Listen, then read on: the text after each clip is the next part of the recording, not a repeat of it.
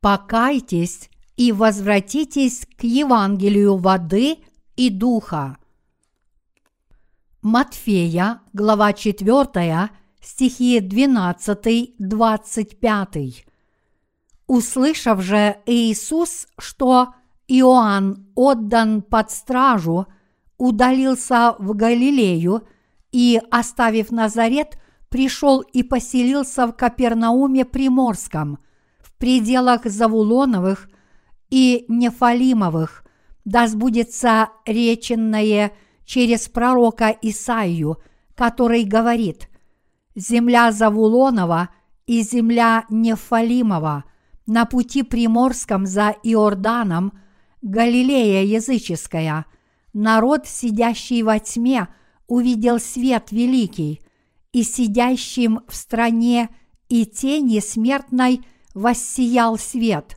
С того времени Иисус начал проповедовать и говорить «Покайтесь, ибо приблизилось Царство Небесное». Проходя же близ моря Галилейского, он увидел двух братьев – Симона, называемого Петром, и Андрея, брата его, закидывающих сети в море, ибо они были рыболовы, и говорит им, идите за мною, и я сделаю вас ловцами человеков. И они тотчас, оставив сети, последовали за ним. Оттуда, идя далее, увидел он других двух братьев, Иакова Зеведеева и Иоанна, брата его, в лодке с Зеведеем, отцом их, починивающих сети свои, и призвал их. И они тотчас, оставив лодку и отца своего, последовали за ним. И ходил Иисус по всей Галилее, уча в синагогах их и проповедуя Евангелие Царствия, и исцеляя всякую болезнь и всякую немощь в людях, и прошел о нем слух по всей Сирии, и приводили к нему всех немощных, одержимых различными болезнями и припадками, и бесноватых, и лунатиков, и расслабленных, и он исцелял их. И следовало за ним множество народа из Галилеи и Десятиградия, и Иерусалима, и Иудеи, и из-за Иордана. Когда Господь пришел на эту землю, Он понес на себе все грехи рода человеческого, приняв крещение от Иоанна Крестителя. После этого крещения Иисус был возведен Духом в пустыню, где Он постился сорок дней и сорок ночей – а после завершения этого поста он был искушаем сатаной. Когда Господь столкнулся с различными искушениями сатаны, он выстоял против него и одолел его, уповая на волю Бога Отца и веруя в Его Слово.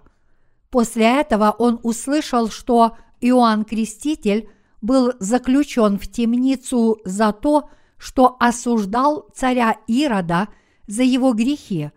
Услышав это известие, он оставил свой родной город Назарет и пошел в Капернаум, город у морского побережья, на землях Завулоновых и Нефалимовых.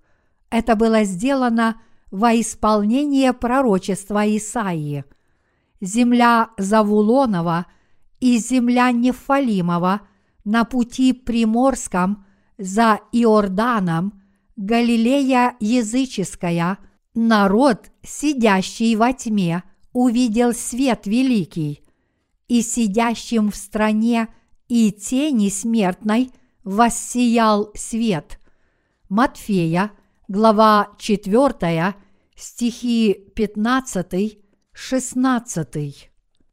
Как показывает этот отрывок, Новый Завет рассказывает об исполнении ветхозаветных пророчеств, но мы можем относиться к данному отрывку слишком легкомысленно, думая об этом по-плотски, без должного понимания его глубокого смысла. Однако Господнее дело спасения не совершалось поспешно, но было тщательно продумано издавна, и именно поэтому сам Господь совершил дело спасения, когда пришло время. Когда Господь пришел на эту землю, Он родился в израильском городке Вифлееме, а вырос в Назарете. Когда Он услышал, что Иоанн Креститель был заключен в темницу, он оставил Назарет и пошел в Капернаум, город на побережье Галилейского моря, на землях Завулоновых и Нефалимовых. Местность Галилея была языческой землей. Почему же тогда Господь пошел в Галилею лично, даже несмотря на то, что это была языческая земля? Для того, чтобы спасти нас, язычников, от всех наших грехов, но тот факт, что он отправился в Галилею, означает, что он пришел туда в поисках таких язычников, как мы, чтобы спасти нас от всех наших грехов. Фактически народ израильский не признал Иисуса Христа своим Господом. Это потому, что израильтяне не смогли понять, что Иисус – это Сын Божий и Спаситель всего человечества, даже несмотря на то, что Господь ходил среди них.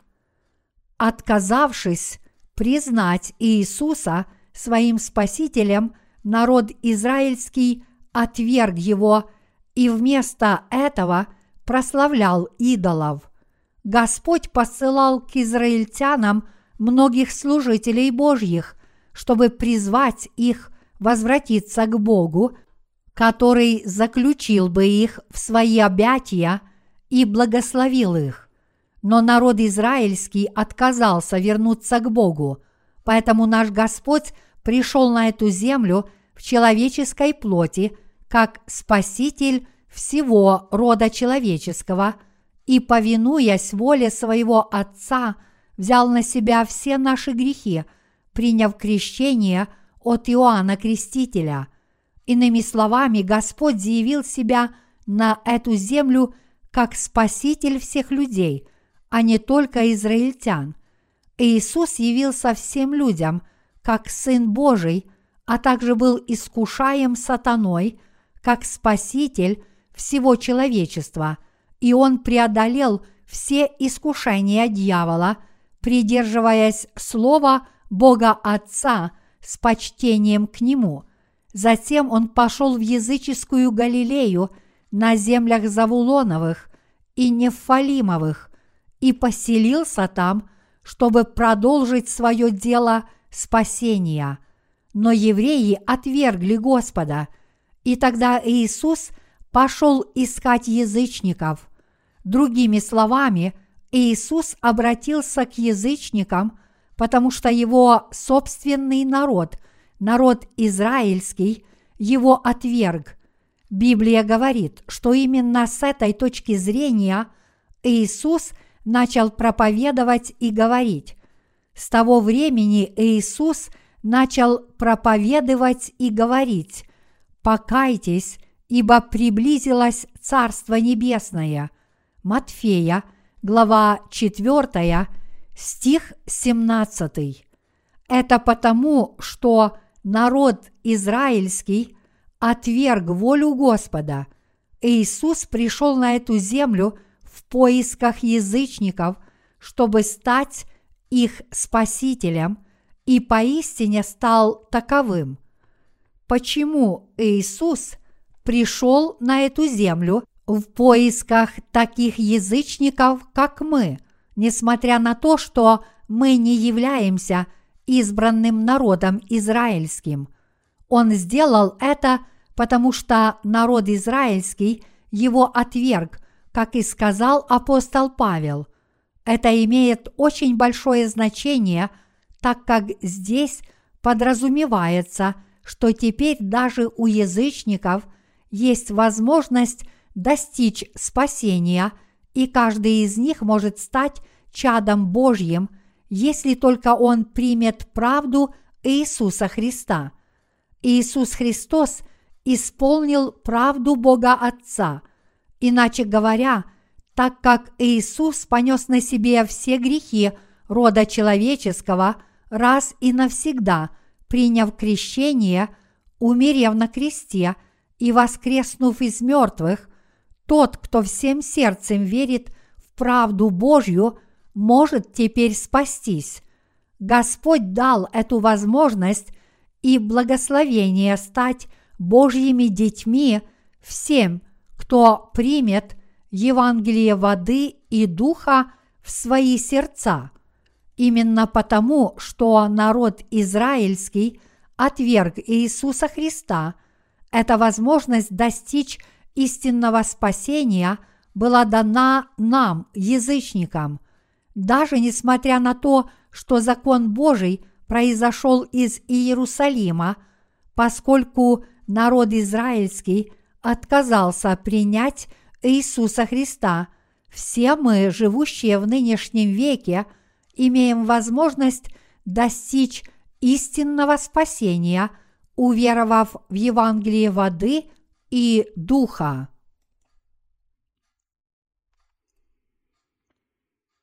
Бог призвал всех нас к покаянию. Почему Бог призвал нас к покаянию? Он призвал нас к покаянию, чтобы все мы повиновались и следовали Его воле. Иначе говоря, Бог призвал всех людей к покаянию, потому что все они погибли бы, если бы и далее отказывались повиноваться Богу и принять Его волю. Бог захотел стать их Богом и всех их благословить, но многие из них до сих пор отказываются принять любовь Бога и Его правду. Вот почему Господь призвал к покаянию, и Бог дарует Божьи благословения только тем, кто кается. Истинное покаяние – это обращение от своего ложного и лицемерного жизненного пути и возвращение к Богу. Поэтому, если вы идете по ложному пути, вы обязательно должны покаяться, кем бы вы ни были – иудеем, язычником или даже христианином. Если вы, являясь христианином, не верите в Евангелие воды и духа, значит вы забыли о правде Бога и все это время не повиновались Ему. Поэтому, если вы действительно хотите покаяться, вы должны признать все свои ошибки и принять Иисуса Христа, который пришел с Евангелием воды и духа, как ваш личный Спаситель. Вы должны познать правду Божью и принять ее в свое сердце, потому что Библия говорит, а тем, которые приняли Его, верующим во имя Его, дал власть быть чадами Божиими. Иоанна, глава 1, стих 12. Затем вы должны осознать, что вы принадлежите Господу и что Господь спас вас от всех грехов мира – Евангелием воды и духа. А когда вы познаете это истинное Евангелие, вы должны возвратиться к нему с верой. Только тогда вы сможете истинно спастись. Сегодняшний отрывок из Писания показывает нам, что такова была воля Божья, чтобы Господь пришел на эту землю спасти народ израильский, который поклонялся идолам – но в те дни подавляющее множество израильтян его отвергло. И даже сегодня многие люди, как иудеи, так и язычники, все еще отказываются признать, что Иисус Христос – это их истинный Бог и Спаситель. Все эти люди впадут в погибель. Здесь нам очень важно знать, что нам, язычникам, тоже дана возможность достичь спасения по вере в Евангелие воды и духа. Мы теперь тоже имеем возможность узнать правду Божью и уверовать в нее. Эта возможность достичь спасения была нам дана, потому что народ израильский отверг Иисуса как своего Спасителя. Это соответствовало безгранично мудрому замыслу Божьему. Поскольку Бог любит всех людей в этом мире, Он сотворил всех людей по своему образу и подобию, независимо от их расовой и этнической принадлежности. Таким образом, Бог дал эту возможность уверовать по своей любви к каждому человеку. Именно потому, что Господь хочет спасти всех людей от их грехов, Он ныне ищет и нас. Именно по этой причине наш Господь пошел в Галилею, чтобы найти Петра, Андрея, Иакова и Иоанна, и сказал им, когда те ловили рыбу, «Идите за мною, и я сделаю вас ловцами человеков». Матфея, глава 4, стих 19. Это верно и по отношению ко всем другим ученикам.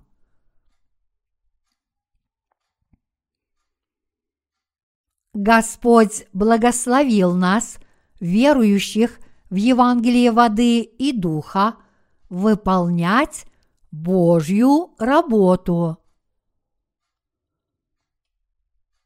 Мы, рожденные свыше святые, имеем власть спасти каждого и всякого грешника от их грехов. Господь дал нам власть спасти каждого грешника, как Он и сказал, «Идите за мною, и я сделаю вас ловцами человеков». Матфея, глава 4, стих 19. Жители побережья Галилейского моря были язычниками. Господь пришел на языческую землю и призвал Петра и Андрея, которые ловили рыбу в Галилейском море, сказав им, «Я сделаю вас ловцами людей, идите за мной». Услышав это, Петр и Андрей бросили свои сети и пошли за Иисусом. Это означает, что Бог дал нам, язычникам, возможность стать учениками Иисуса. Здесь мы видим, что благословение выполнять Божью работу фактически дано язычникам, а не народу израильскому. Поэтому мы с вами тоже обрели – эту Божью благодать в нашей нынешней жизни. Я здесь не имею в виду, что Петр не был евреем. Он действительно был евреем, как и Господь тоже был евреем по своей плоти. Скорее я хочу сказать, что Господь пошел в языческую Галилею, несмотря на то, что по своей плоти он был евреем – это было исполнением пророчества, изреченного Божьим служителем в ветхозаветные времена. Земля Завулонова и земля Нефалимова на пути Приморском за Иорданом, Галилея языческая. Матфея, глава 4, стих 15. Как показано в этом отрывке – земля Галилейская не была еврейской, это была языческая земля, но тем не менее Господь туда пошел и призвал Петра и Андрея, когда те ловили рыбу в Галилейском море, а позже призвал Иакова и Иоанна. Затем он сделал их своими учениками, чтобы они выполняли его работу. Это показывает нам, как тщательно Иисус заботился о язычниках, как Он даровал нам, язычникам, Евангелие спасения и как Он желает проповедовать Евангелие воды и духа по всему миру через нас. Такова воля Божья ко всем нам. Если мы посмотрим на народ израильский и его историю, то увидим, что их вера описана нелестными словами. Они так упрямо поклонялись золотым тельцам, даже когда терпели наказание за свое идолопоклонство. Именно в такое время Иисус родился на этой земле в городе Вифлеем. В те времена Вифлеем был небольшой деревней, так же, как и Назарет. Иисус родился и провел свое детство в таких заброшенных крошечных городах. Когда Иисусу исполнилось 30 лет, он пошел на реку Иордан и понес на себе все грехи рода человеческого, приняв крещение от Иоанна Крестителя. Взяв на себя все наши грехи посредством крещения, которое он принял от Иоанна Крестителя, и неся на себе эти грехи, он призвал двенадцать учеников и повелел им проповедовать Евангелие сначала израильтянам. Но он часто ходил в языческие земли, чтобы проповедовать Евангелие и язычникам, а впоследствии наш Господь призвал апостола Павла как своего посланника к язычникам, и сегодня он велит нам проповедовать то же самое Евангелие. Сегодня именно через нас, язычников, Бог проповедует Евангелие воды и духа всем людям. Такова воля Божья. Почему же Бог решил выполнять свою работу через нас, язычников, вместо народа израильского? Все это произошло по мудрости Божьей. Часто говорят, что евреи – это самые лучшие и самые ловкие торговцы в мире. Существует широко распространенное мнение о евреях, что они всех превосходят в коммерческих делах, и, приобретя эту репутацию, евреи снискали дурную славу, как холодные и расчетливые торговцы. Венецианский купец – это обычный пример подобного стереотипного мнения о евреях, которое бытовало на протяжении многовековой европейской истории. Но у этого есть историческая подоплека. Евреи жили за счет торговли, потому что их права были ущемлены, и все другие способы заработать себе на жизнь были для них закрыты. Торговля презиралась в европейском обществе, пока не наступил капитализм. И в то время существовали многочисленные препятствия, которые лишали евреев возможности заниматься какой-либо профессиональной деятельностью. В результате евреи были вынуждены заниматься коммерческой деятельностью, особенно в финансовой сфере, что было их единственным средством заработать себе на жизнь. Их успехи на этом поприще стали причиной возмущения, что послужило разжиганию еще большей дискриминации и предрассудков по отношению к ним. Хотя антисемитизм сейчас не настолько распространен, как прежде, он не искоренен полностью. Даже в Соединенных Штатах по-прежнему есть люди, которые возмущены евреями и их влиянием, которое они приобрели. Еще одна причина Божьего выбора в пользу язычников – чтобы те стали его служителями вместо израильтян, кроется в том, что не повиновались его слову, даже когда к ним пришел сам Бог и призвал их покаяться в своих злых путях.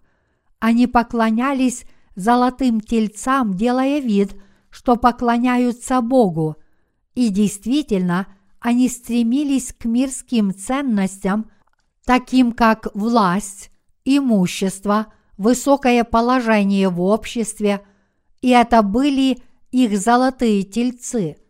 Поэтому Бог решил распространять Евангелие воды и духа через язычников, подобно тому, как Иисус призвал своих учеников из жителей Галилеи и поручил им Божье дело, так и сегодня Бог призвал нас с вами выполнять Его работу.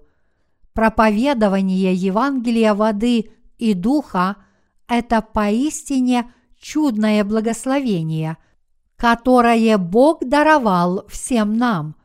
Большинство христиан в наши дни считают случайным стечением обстоятельств тот факт, что Иисус шел по берегу Галилейского моря и призвал там своих учеников. Но в действительности это означает, что Иисус пришел проповедовать Евангелие воды и духа не только израильтянам, но и всем другим народам, и что его интерес к язычникам был даже острее. То, что Иисус так тщательно заботился о язычниках, живущих у моря Галилейского, означает, что Он решил спасти язычников и проповедовать Евангелие воды и духа по всему миру через них. Вот почему Бог велел нам проповедовать это истинное Евангелие по всему миру.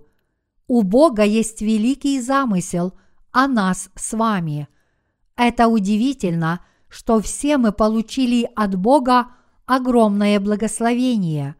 Все люди в этом мире должны покаяться. Народ израильский тоже должен покаяться, обратиться и вернуться к Богу своих верующих предшественников. Все люди, живущие по всему миру, должны признать Иисуса Христа Спасителем человечества и своим личным Спасителем. Даже если человек является христианином, он тщетно поклоняется идолам из-за того, что верит в бесполезные учения вместо истины о спасении. Все подобные заблудшие христиане должны отвратиться от своего идолопоклонства и вернуться к истинной христианской вере – которая основана на праведности Спасителя человечества. Евангелие воды и духа – это истина о спасении, и каждый человек должен уверовать в это Евангелие всем сердцем. Вот почему мы проповедуем Евангелие истинного спасения, Евангелие воды и духа. И такова воля Божья ко всем нам – Очевидно, что река Иордан была очень важным местом для служения Иисуса. Именно здесь, на реке Иордан, Иисус взял на себя все грехи рода человеческого, приняв крещение от Иоанна Крестителя.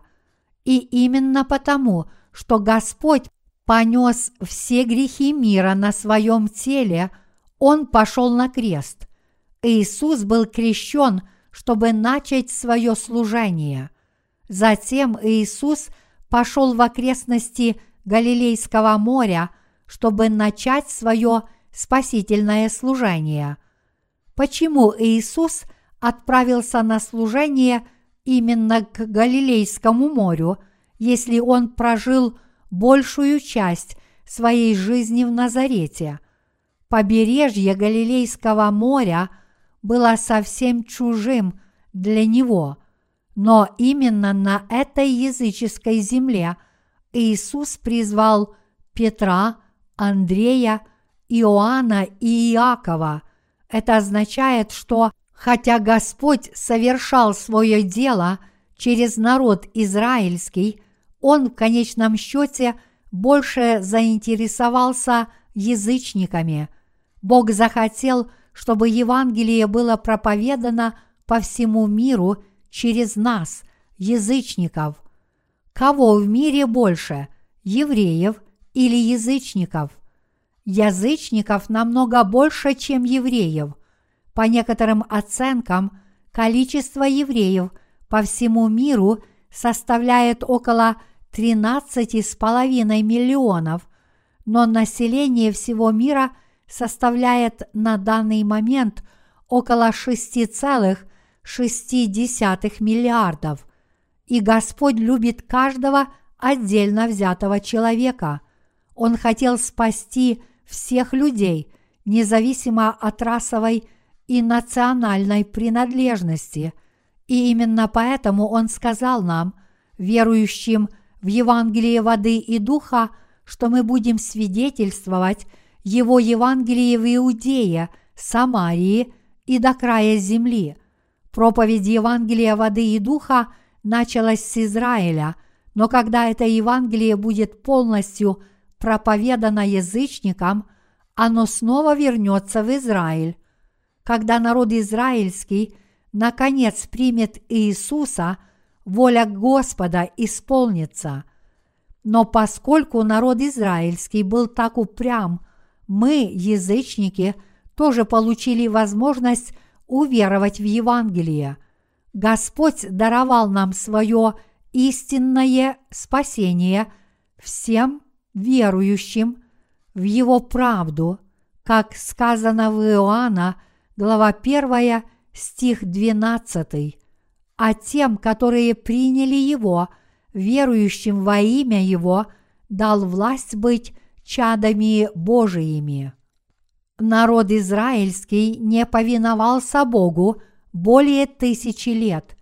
Язычники тоже не повиновались Богу, но несмотря на это, Бог все равно проповедовал язычникам Евангелие воды и духа через своих служителей – и благодаря этому они обрели спасение и получили благословение, уверовав в Евангелие.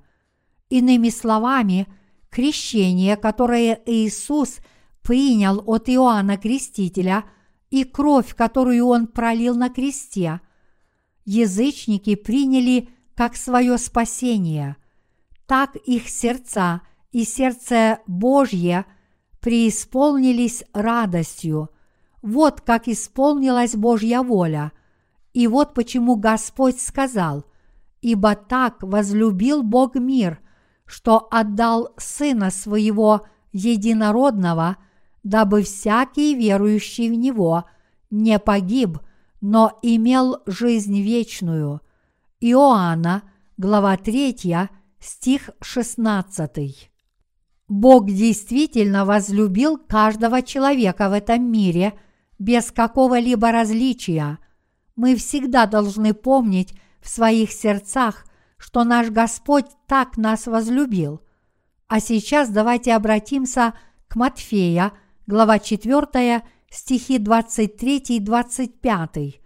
«И ходил Иисус по всей Галилее, уча в синагогах их, и проповедуя Евангелие Царствия и исцеляя всякую болезнь и всякую немощь в людях, и прошел о нем слух по всей Сирии, и приводили к нему всех немощных, одержимых различными болезнями и припадками, и бесноватых, и лунатиков, и расслабленных, и он исцелял их – и следовало за ним множество народа из Галилеи и Десятиградия, и Иерусалима, и Иудеи, и из-за Иордана.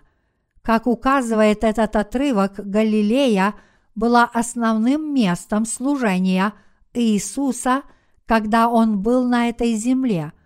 Господь совершил спасение рода человеческого, когда был на этой земле – Первое, что сделал Господь в своем служении, это исполнил правду Божью, спасение всех людей уже было приготовлено исключительно нашим Господом. А теперь обращение от своего ложного пути – это первый шаг к возвращению к Богу. Что же мы должны делать, чтобы вернуться к Богу?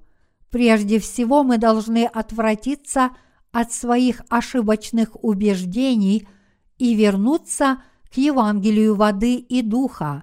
Иначе говоря, мы должны отвратиться от нашего поклонения золотым тельцам и вернуться к Иисусу Христу, который пришел с Евангелием воды и духа.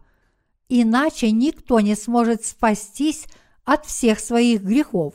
Вот почему все мы должны вернуться к Евангелию воды и духа и уверовать в него. Все мы должны уверовать в Евангелие воды и духа, которое даровал нам Господь. Именно этим Евангелием воды и духа Господь изгладил все грехи всего человечества и своего народа раз и навсегда.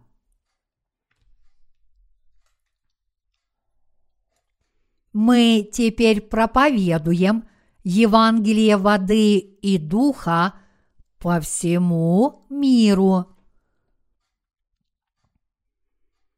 Подобно тому, как Иисус исцелил многих людей, которых Он встретил, мы исцеляем людей духовно, проповедуя Евангелие воды и духа всем людям, которые искренне хотят уверовать в Бога согласно Его Слову, мы исцеляем их от их болезни греха. В наше время люди по всему миру страдают от невиданной болезни греха, которой заражена вся их культура. Некоторые люди даже считают, что они совершили такие ужасные грехи, что никогда не смогут от них избавиться.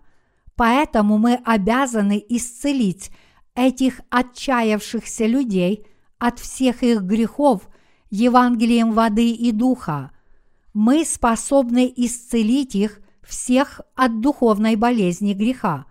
Мы можем это сделать как верующие в Евангелие воды и духа, ибо мы ученики Иисуса. Подобно тому, как Господь тщательно заботился о язычниках, так и мы должны заботиться о них. Подобно тому, как Господь исцелил многих больных людей от всевозможных недомоганий, так и мы сегодня должны исцелять грешников от их духовных болезней. Это именно то дело, которым мы сейчас занимаемся. Хотя мы выполняем эту работу Божью – вплоть до сегодняшнего дня, в будущем мы должны трудиться еще усерднее, когда мы поймем, что это дело соответствует воле Божьей, мы сможем увидеть, что в наших сердцах действует Святой Дух. Именно благодаря Святому Духу в наших сердцах мы можем проповедовать Евангелие воды и духа всем духовно больным людям вокруг нас. В следующие несколько минут я хочу повторить некоторые моменты моей проповеди и на этом ее закончить. Наш Господь поистине выполняет Божью работу через нас, верующих в Евангелие воды и духа. Иоанн Креститель преданно исполнял свои обязанности – пока Бог не заключил его в свои обятия. Что же сделал Иоанн Креститель на этой земле? Он совершил два важных дела. Во-первых, он передал Иисусу все грехи не только народа израильского, но и всех людей по всему миру, а во-вторых, он засвидетельствовал об этой истине спасения. Он засвидетельствовал, что Иисус – это Мессия и Сын Божий.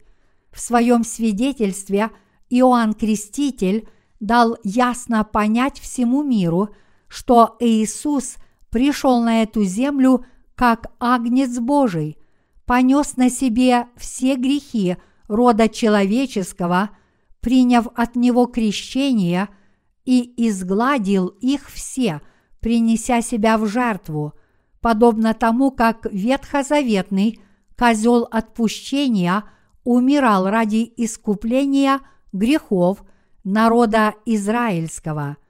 Еще одной ролью, которую сыграл Иоанн Креститель, было то, что он указал людям на их грехи.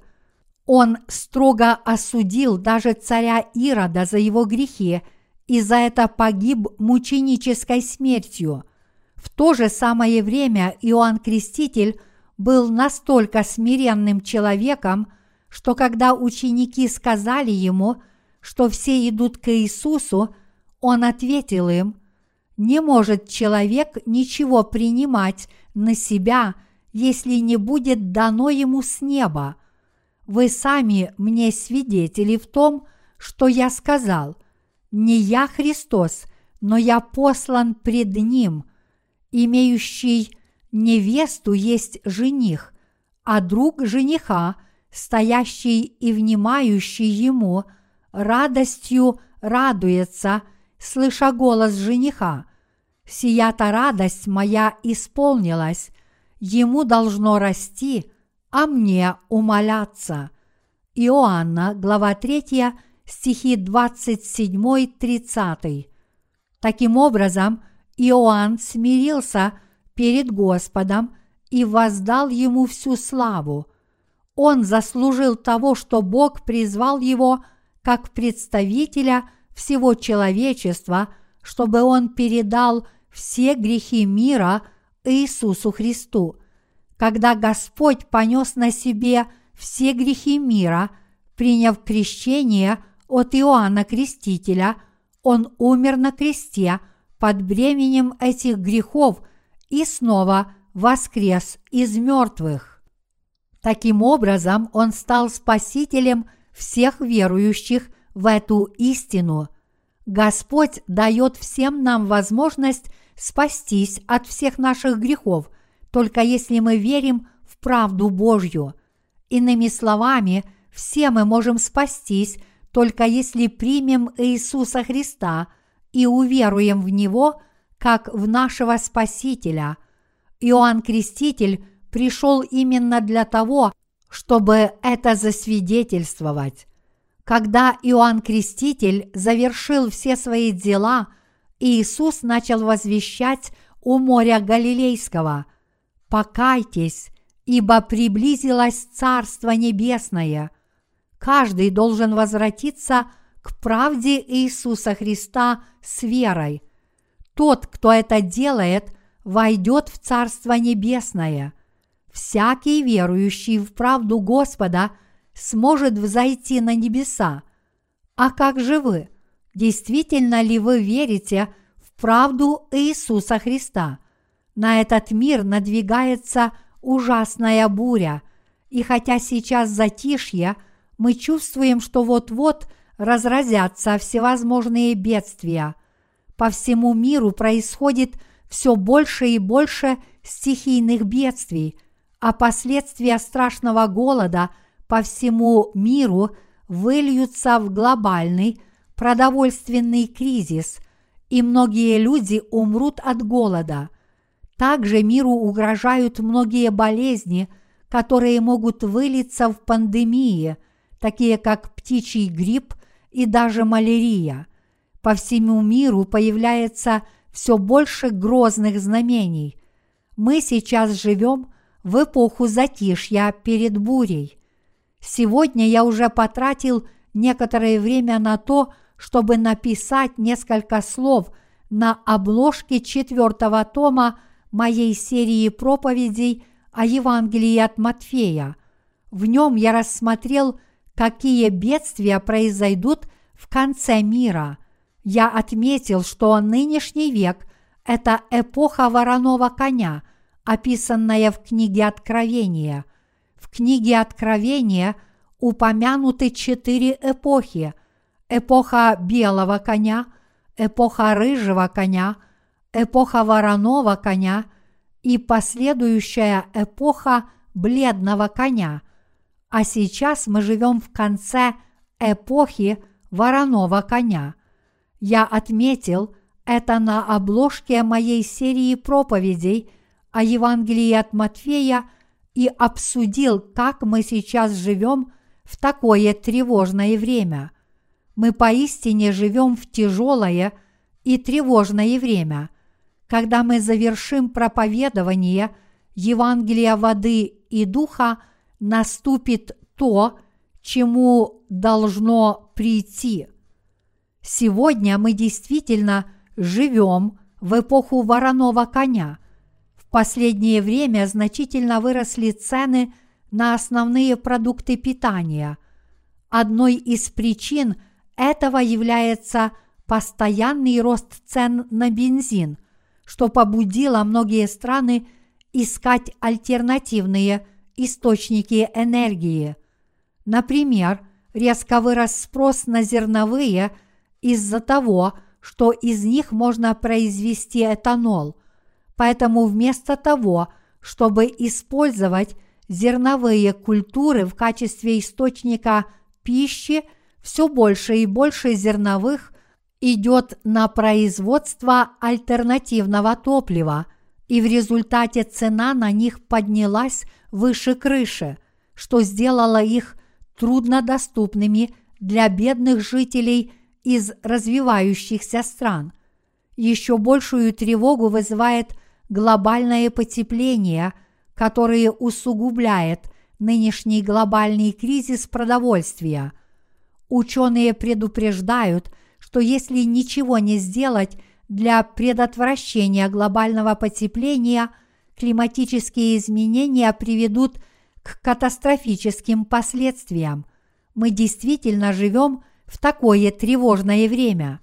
Поэтому все люди в этом мире должны возвратиться к Иисусу Христу и уверовать в Евангелие воды и духа, пока не поздно. Это единственный путь к спасению от надвигающихся бедствий. Все должны вернуться к Иисусу Христу, который пришел с Евангелием воды и духа, и все должны в него уверовать. Только тогда все люди смогут войти в Царство Небесное и жить в нем. Господь говорит нам, что нынешняя эпоха подобна дня Ноя. Иными словами, этот мир погибнет внезапно.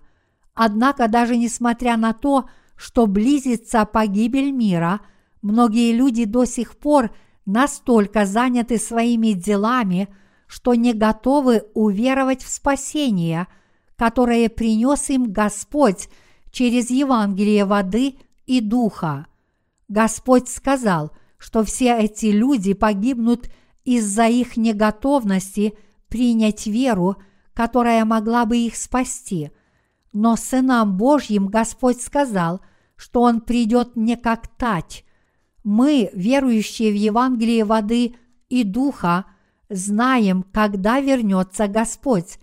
Пока мы проповедуем Евангелие воды и духа, Слово Божье о последних временах будет последовательно исполняться. Одни люди уверуют в Евангелие воды и духа, тогда как другие его отвергнут. Однако Господь по-прежнему дает всем людям возможность уверовать в это истинное Евангелие. Ныне перед нами открыта дверь к проповедованию Евангелия по всему миру. Вскоре Евангелие воды и духа протарит свой путь в каждую страну. Являясь учениками Иисуса Христа, мы с вами, верующие в Евангелие воды и духа, должны усердно трудиться, чтобы принести прощение грехов всем людям мира – Иначе говоря, мы должны помочь каждому получить прощение грехов через Евангелие воды и духа, и тогда люди взойдут на небеса. Все мы обязательно должны проповедовать Евангелие воды и духа каждому человеку в этом мире. Поэтому давайте пробудимся к Господнему призванию – и будем выполнять Его работу с верой в Евангелие воды и духа, вместо того, чтобы наблюдать за скорой гибелью этого мира, давайте взирать на Господа и преданно выполнять каждое дело, которое Он нам поручил. Аллилуйя!